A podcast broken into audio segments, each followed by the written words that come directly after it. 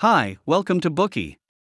Today we will unlock the book, White Fragility Why Is It So Hard for White People to Talk About Racism, by Robin DiAngelo. At the beginning of today's Bookie, we'd like to first challenge you to think if you have ever met a white person without an opinion on racism. Your answer is probably no, right? Over the two decades, DiAngelo has worked on talking about diversity with American enterprises. She has noticed what you two most likely observed after being asked this question. The fact is that white people are not good at discussing racism, but their opinions are omnipresent. The raw truth is that speech based on sentences like everyone should be treated the same, and that I don't really see color has grown old. In what has been acknowledged as her best work, DiAngelo guides us through some of her reflections on her own experience with racism as a white woman. The book talks about what she has learned by being in contact with people of color. By becoming aware that, as a white person, she is unavoidably involved in the racist current of thought, DiAngelo recognized the social phenomenon that is at the core of her work white fragility.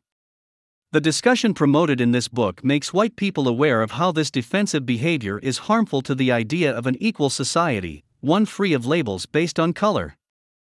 The white people cited in this book do not necessarily identify themselves as racist. This is exactly what strengthens the discussion that white fragility is, indeed, keeping racism a controversial topic. The constant shortcomings faced by people of color are brought into the discussion to highlight how the sometimes unconscious behavior of white people adds even more obstacles to this minority. The book discusses the way racism was shaped in America, and invites the white reader to think about their participation in this process.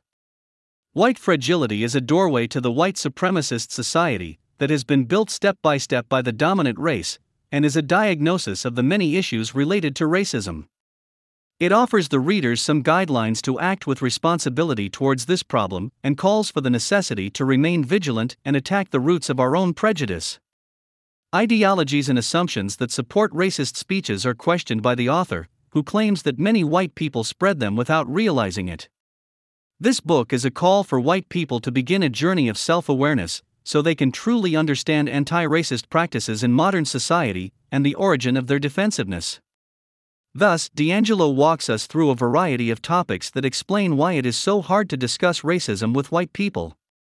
When we talk about race, some invisible social paradigms stop white people from being proactively and deeply involved in such discussion. As aforementioned, the defensive posture is the most concerning of them all, together with other repelling actions like silence or denial based argumentations.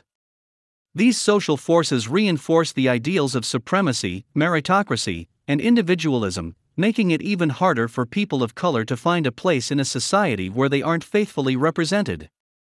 The path to ending these issues is a long, uphill battle. This is why this book is focused on explaining the many possible ways to break the simplistic view that white people have of racism, slowly forcing them to understand that they are, naturally, a part of the problem.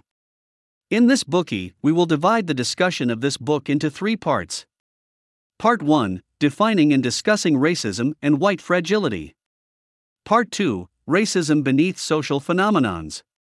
Part 3 How can we change this?